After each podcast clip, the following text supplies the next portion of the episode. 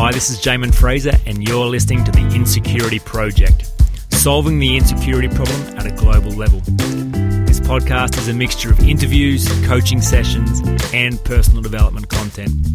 You'll hear me chat with experts, authors, speakers and individuals who've gone on to do great things in their life as a result of working through their insecurity. You'll hear brave souls being willing to have a live coaching demonstration recorded where they work through their insecurity. And you'll hear 10 Minute Tuesday, which is a chance for me to deliver high-quality personal development content to help you on your journey. I hope you find it useful. Now on to today's show.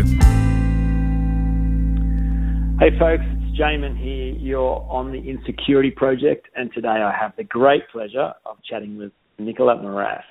Now, I don't know Nicola that well, but the little I do know of her, I find her very impressive. She pops up on my LinkedIn feed all the time and always brings such energy and such life, and there's something very compelling and attractive about the way she does what she does.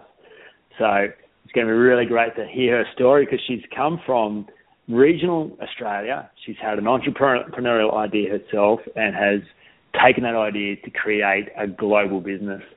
So achieved amazing success, especially in the business field and helping others really own their brand and be their brand. So, Nicola, thanks so much for being on the show. Really excited to get to chat to you today.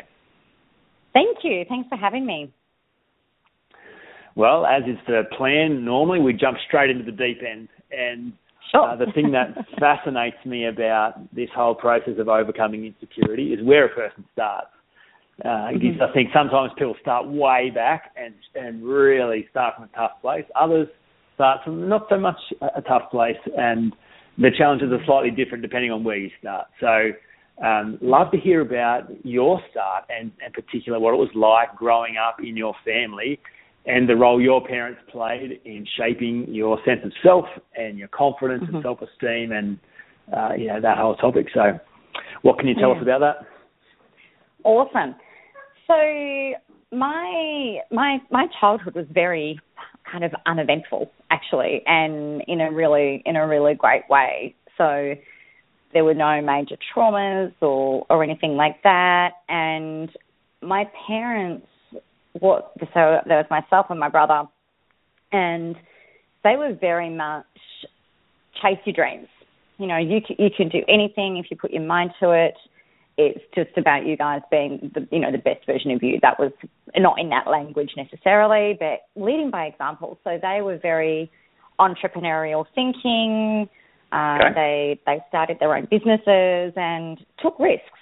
So they very much modelled to us, back yourself, believe in yourself, do what it is that you want to do. So that was really, I'm really grateful. It was. I couldn't have wanted for a better childhood, to be honest with you. So, wow. And what impact do you think that had on you as a young girl growing up? Like, what kind of beliefs did that form inside you? Great question.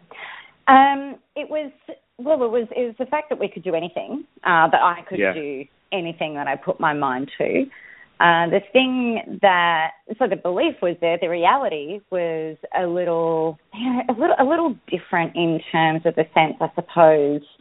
My family, they did things a little differently. It wasn't completely left of centre, but my father was in the Air Force for many years, and then he retired out of there, and they opened up their own stores, and so that was really different to a lot of other children's families in the school that I went to. And so I guess, I don't know, I kind of looked at the world a little bit differently. I didn't kind of really fit in. Not that I was bullied or anything like that, but I just didn't really fit in. It was kind of different.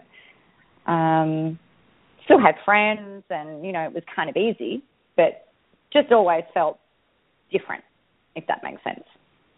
Yeah, sure. And did that create any kind of pain for you or any fear that started to develop inside you?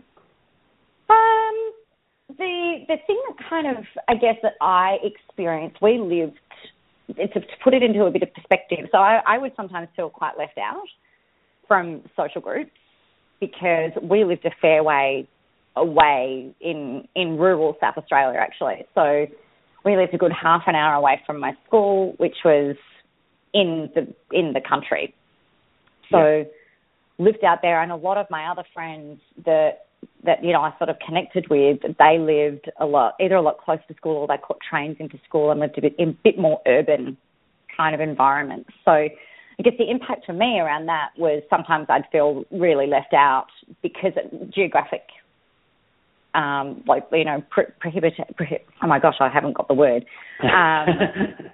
challenges. Let's use that word. And things like that, you know. So that created, I guess, from a feeling like I didn't fit perspective, was probably amplified because of the geographical challenges that we had. And things like that. Okay, so you've got strong leadership and modelling from your parents around entrepreneurial. You can do whatever you put your mind to. It doesn't have to be the same as anybody else. It can be however you want to be. And so you're kind of watching them thinking, wow, this is possible, but then at the same time wrestling with the fact that you're different and you don't really fit in, and then the geographical challenges.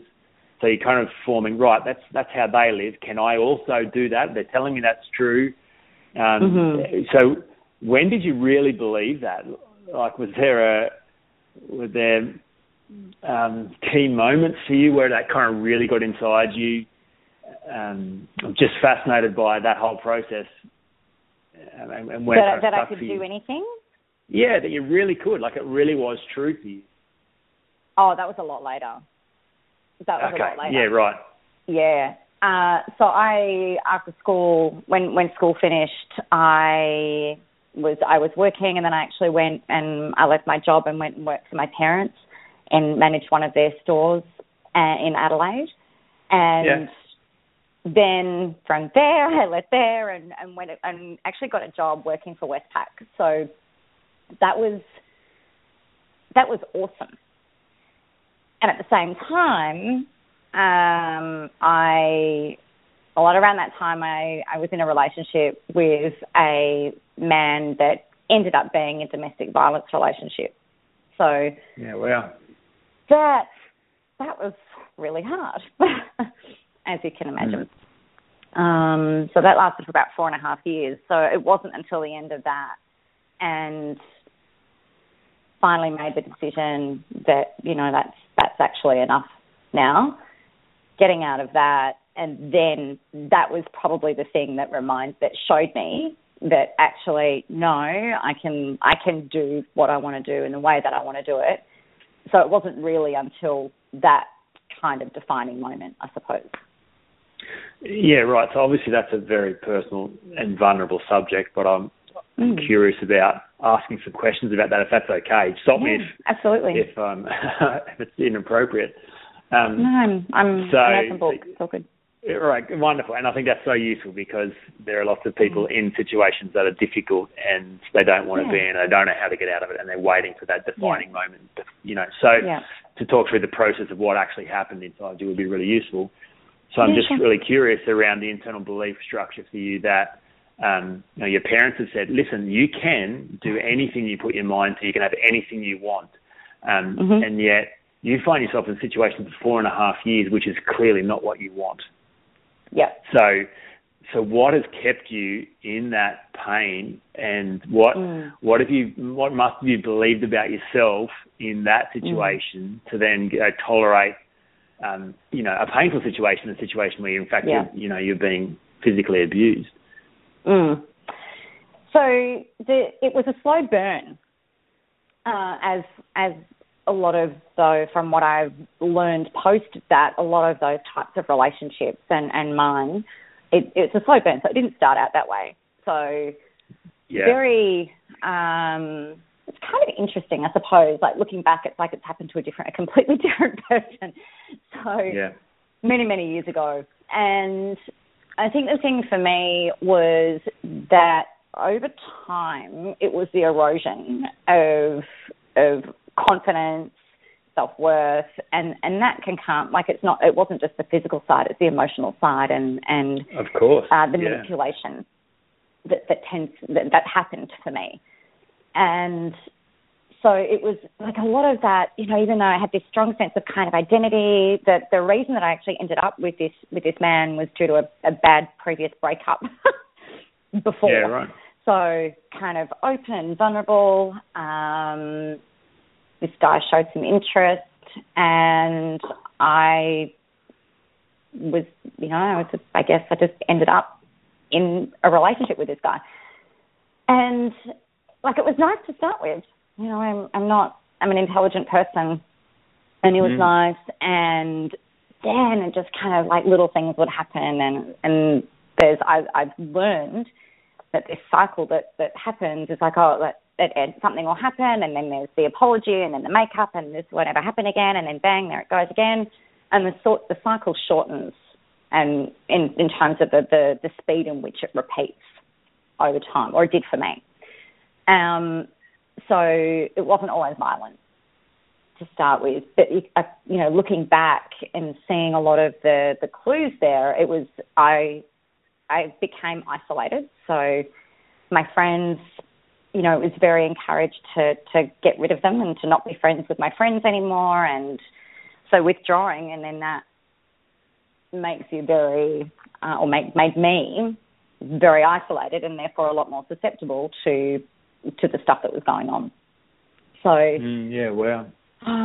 Like just the name calling, and you know, no, and I also I had my oldest baby, my oldest daughter, while I was with him, and so then it was like, well, you'll end up being a single mum with a kid, you know, nobody's going to want you. Who would want you? And then like just, you know, the name calling and the shaming and everything else that kind of resulted off the back of that, on top of the violence. So, yeah, sure. Yeah, that erosion of confidence. Yeah. Really was what kept me there, and it really wasn't until like there's the final, because I tried to get out numerous times. It wasn't until the very last time where I actually believed that he had capacity to kill me and my daughter, that it's, you know, that's actually enough now. Because until that time, I didn't really believe that could happen. So, yeah. Yeah, wow. I mean, one of the key things around the Insecurity Project is just the implications of what insecurity is capable of producing in your life.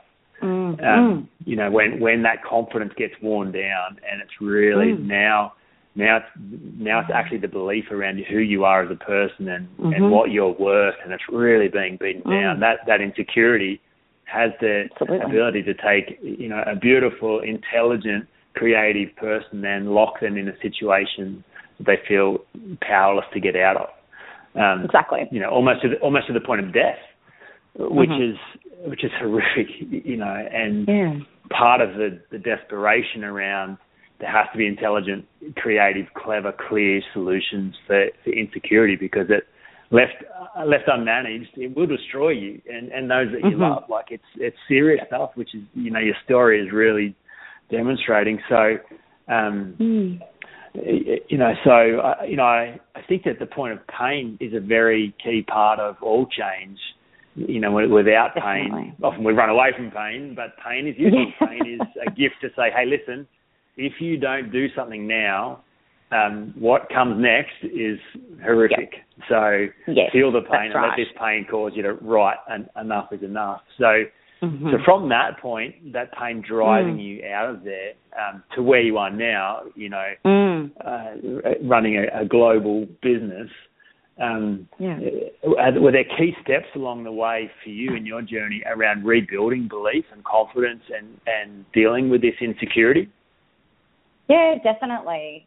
I've done a lot of self-work, which I think, and self-healing, which is always challenging on lots of different levels. So for me, originally when, you know, by the time I got out, it was fine, and I just really threw myself into work. And that's always kind of been my saving grace, I think, until I rebuilt myself. I was really great at my job and I loved it. So that was really great in terms of having something outside of that to be able to feel like I was able, that I was capable at and good at and things like that. So that was kind of that first thing. And then, you know, really a lot of what I've worked through is around forgiveness, forgiving myself, forgiving him, taking 100% responsibility for everything in my life is what I'm creating, what I created, and just it's a never-ending process, Jamin. Like I know I'm preaching to the choir, but really it came probably around 2011 where so I'd been in business for about a year, maybe 18 months, and I was like, you know what, I've just got to start getting myself out there. I've just got to start really chasing my dreams relentlessly, doing things in the way that I want to do them. And that was where a lot of that self-work had to come in again, because then there's a fear of judgment again, you know, the fear of what is everybody going to think about me again, and of course, and all that type of stuff. So it's like, God, you know, I thought we dealt with this, but apparently we had not. So yeah, it's just it's a constant work in progress, and to me, it's like, well, what is it that's actually coming up, and you know, what's the basis for it, and then working on that, and then getting out and doing, you know, really what we're here to do. I hope that answers the question. It did, and it didn't. It because I am always interested in the how. So I think it's really important to, I mean, if you're going to replicate a process, you're going to have to be able to break it down into the steps that you took. And sometimes it's really hard to notice your own steps. So my questions are going to push you into just if you could be, if there's anything specifically that speaks to the how. So I can see that you've done it and it's been beautiful, but what were the key steps in that, in actually getting to the bottom of it? Were there key books that you read? Were there key principles that really helped? Were there people who were able to speak into your world at certain times and had a few missing pieces for you? Were there anything that really sticks out along the way that's helped you make this work? Great question. Okay, I'll answer this in the best way that I can. Okay, great. So the process, I guess, that I learned would originally have been a coaching process that I learned while I did a style and branding course, style and personal branding course in 2010, and that was really my first introduction into the kind of coaching, I guess, really.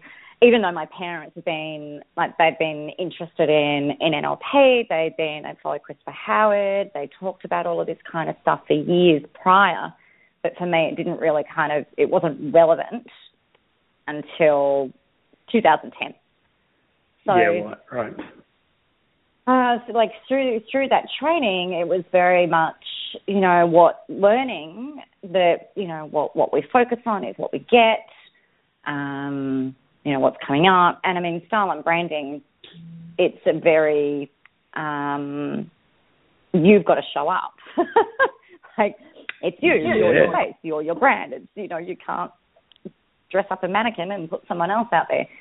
So the process that I learned through that is the big lesson that I actually took away from that training was it's not my business what anybody else thinks of me.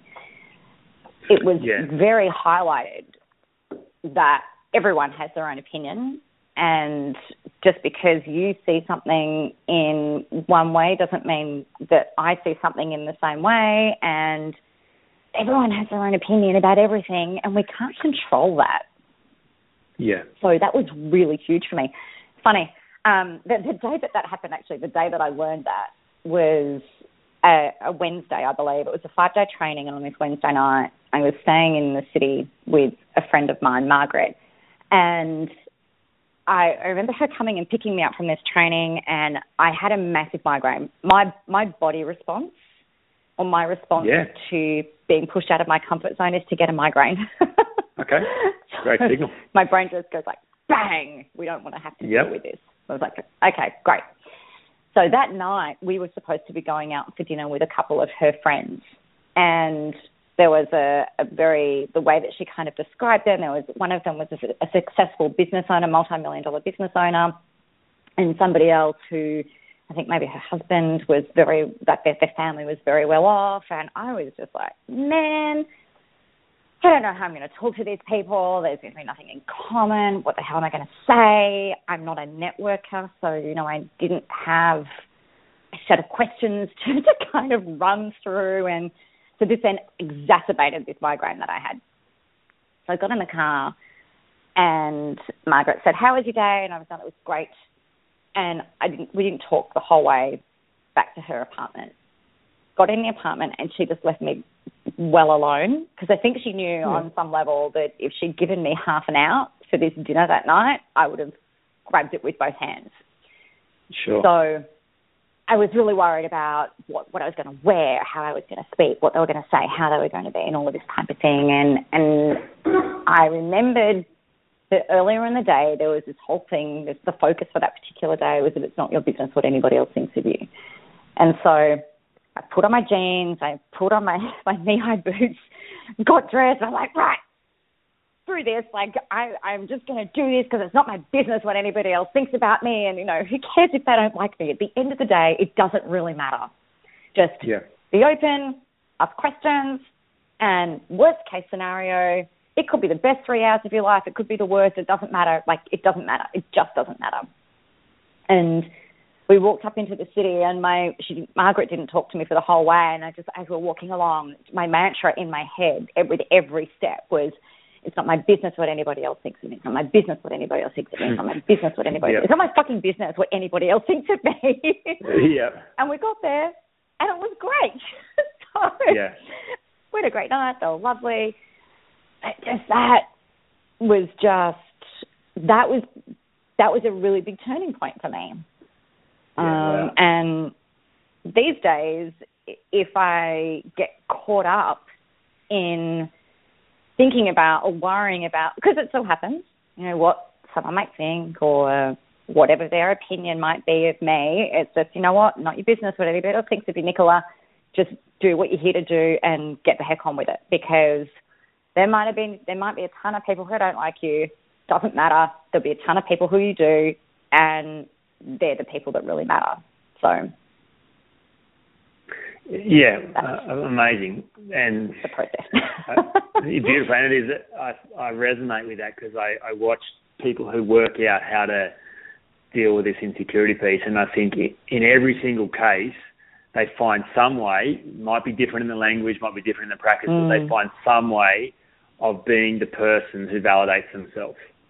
So they take power from their world to say, right, I need your opinion, your approval, your acceptance, your validation, so I do care what everyone else thinks of me, to going, no, I actually don't, because how could they possibly know who I am, what I'm worth, whether I'm a good person or a bad person?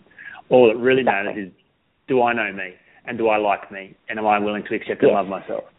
And until that happens, however you get there, whatever you do to get there, I think there's always this, you show up with neediness, and sometimes you have good days if you get good validation from your world, but then a lot of times you have bad days because you don't get exactly what you want, or even if you do get it, you doubt that it's real. And so, thank you for explaining that, because I think that's incredibly valuable for people to really go, okay, it is none of my business what anybody else thinks of me.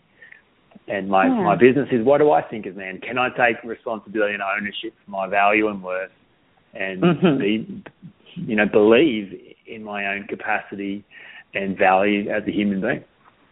100%. Wonderful stuff. That's great. Thanks. Okay, so are there practices and rituals? So that was obviously a key ritual and practice for you in that moment. Are there stuff that you still use, in your daily life to keep you sharp in this area? Because I loved you saying before, going, oh, man, I thought I dealt with insecurity before. Obviously not. And I think, and I reflect on my own journey, and I had the same moments. Like, oh, what? How could this? Mm-hmm. How could I be insecure about this? I thought I've already dealt with this, but the way that I understand it is okay. So here's a new level, and a new layer of uncertainty, and a new layer of outside my comfort zone. So it's a bunch of experiences I've never done before. So you work out how to be enough in those other situations. Are you enough for this situation? Mm-hmm. And so I think then it's a whole new conversation. You're like, okay, cool. Who are you really? Do you have what it takes? You know, so therefore it's going to require some useful practices, rituals, disciplines that are, the context doesn't really matter, but the principle remains. Yeah. So is there stuff that you find is useful to keep you fresh and sharp in this area? I think you've hit it on the head in the sense that it does tend to come around again. And I think it's having that really high level of self-awareness, which is only happens from learning how to become self-aware. And how do you do that? Yeah, great question.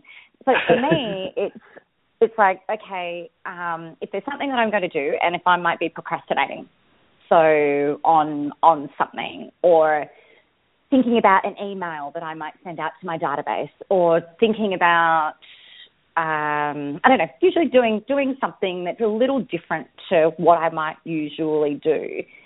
And usually for me, it shows up in my world, and this is something that if people are looking for what are the triggers, what do I need to look at in order to become self-aware, it's like, well, where are you holding yourself back? What does your self-talk look like? If I'm getting ready to put out an email, like I don't like selling via email, for example, and so I'll procrastinate on that. Sure. And I'll be like, okay, why am I doing that? Why am I procrastinating? The questioning process that I go through is, all right, I'm procrastinating. What's really going on? What am I worried about? And it's usually I don't want people to be pissed off with me, or I don't want them to feel like I'm only selling all the time, or I don't want them to think badly of me. So that insecurity, that self-worth, self-doubt kind of kicks in. It's like, okay, there it is again. What needs to happen? Is there something that I need to just kind of like logically talk myself around? Or is there something else underneath it that needs to be healed, worked on, done, have inquiry done on it in order to kind of let it go and then move on? Wonderful. So a question for you with that. I've got this hypothesis that you can't do self-awareness and self-judgment at the same time. Mm-hmm. So in the presence of self-judgment, it's not safe to be honest and to answer those questions honestly, because you kind of fear judgment. You fear coming up with the wrong answer or being, because I'm no good, or because I'm a bad person, or because I'm an addict or whatever. So it's only when you can kind of give yourself this judgment-free space to go, okay, cool. So whatever the answer to this question is, it doesn't matter. I'm just going to be curious. I'm just going to be compassionate. I'm just going to be interested and see what comes up. Because then when it comes up, then I can deal with it. Does that resonate for you? 100%. Okay, great. Yeah, 100%. We're really great as humans generally at beating ourselves up.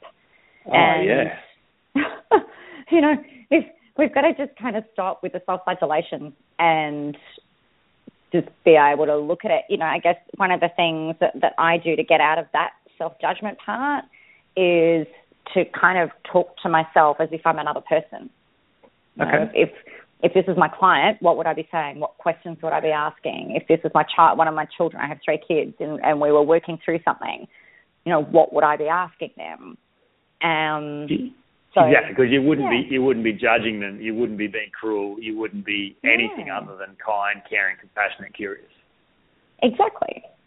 Yeah, so do that. I think it's a really important point. Mm. Yeah, nice. For me, how I do that is like other self-judgment is, I think, what's the intention of self-judgment? What for? Why would I be judging myself? Because I don't like to just stop it as a strategy. I think that can only ever be a short-term solution. Just stop it. Mm-hmm. As though all I need is just to try harder. I think that's that is no self-awareness. That's no understanding of why you're doing it in the first place. And I think everybody has a positive intention. So to me, I think about self-judgment. Well, what I'm really trying to do is just protect myself from the judgment of others here. So if I get in first, beat myself down, then if someone else says something unkind, well, I'm already down, so that won't hurt. Exactly. So what I'm trying to do is protect myself. So actually, protection is a form of love because we only protect that which we value. So I'm actually trying to love myself. Mm. Could there be a better way of loving myself right now? So rather than fighting with self-judgment, I just kind of, do a bit of jiu-jitsu on it and channel the energy, more creatively and in a way that's going to serve me. And then in the space of love, well, self-awareness is so much easier. Mm, definitely. It's a really, I really like that process. That sounds really great. Thanks, Jamin. Oh, pleasure. It's something that I think it was probably six core needs. That for me, I think is Tony Robbins' finest contribution to the realm of human behavioural science, and just that whole understanding of every negative, positive behaviour has a positive intention. We're not trying to hurt ourselves. We're just trying to bring peace and comfort. You're doing the best we know how. So if you can kind of understand why, then you got more choice and you could find a better way, way more in line with your values. So that was such a game changer for me. Absolutely. Because I think, just like you said, I was excellent at self-judgment and excellent at really knocking myself down. And it's so hard to do anything in the presence of judgment. You just hide and pretend and play it safe. So definitely a game changer for me. Cool. Any other practices, rituals, disciplines that have been useful for you in developing this sense of confidence and belief in your ability to be and do all that you want? Yeah, great question. I'm a huge advocate for just leaping.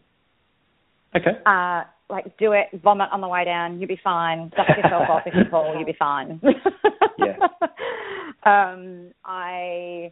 I believe, I'm all about doing things in your way and being the best damn version of yourself that you can be in every facet of your life. And also owning the fact that some days your best is going to be different to what your best might be on another day. So if that's what I'm advocating for, then I have to do that. I have to lead the way.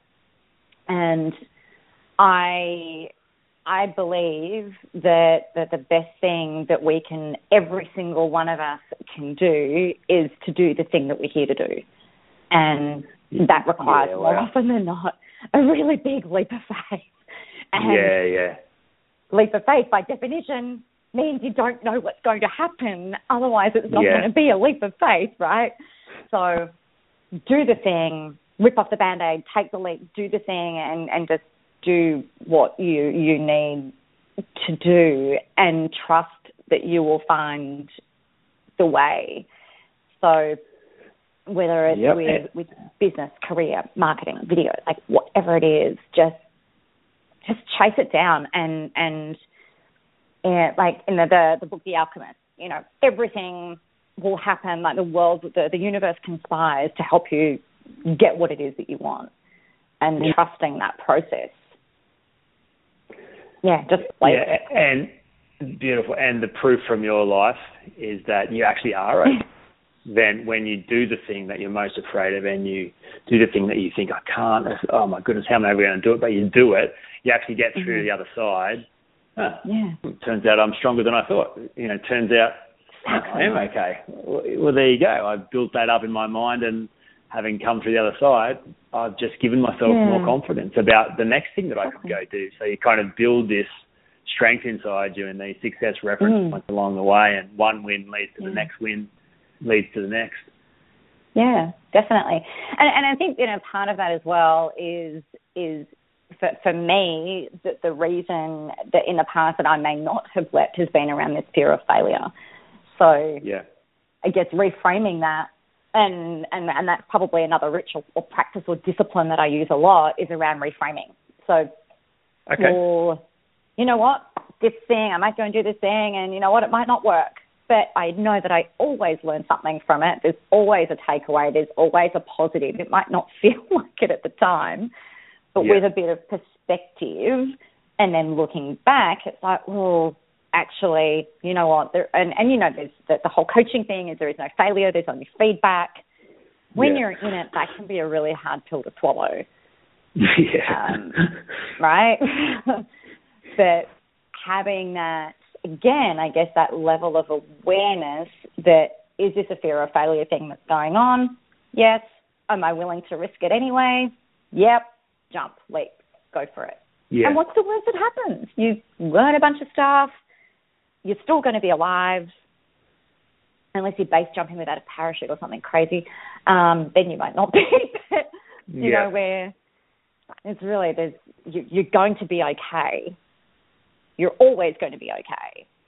And things might not happen the way that you kind of expect, but you'll always be okay. So. Beautiful. Thank you. Have there been key books along the way for you or books that you still find great value in speaking this kind of language and helping you overcome insecurity? Yes. So a big one for me, like back in the day, is The Big Leap, Gay Hendricks.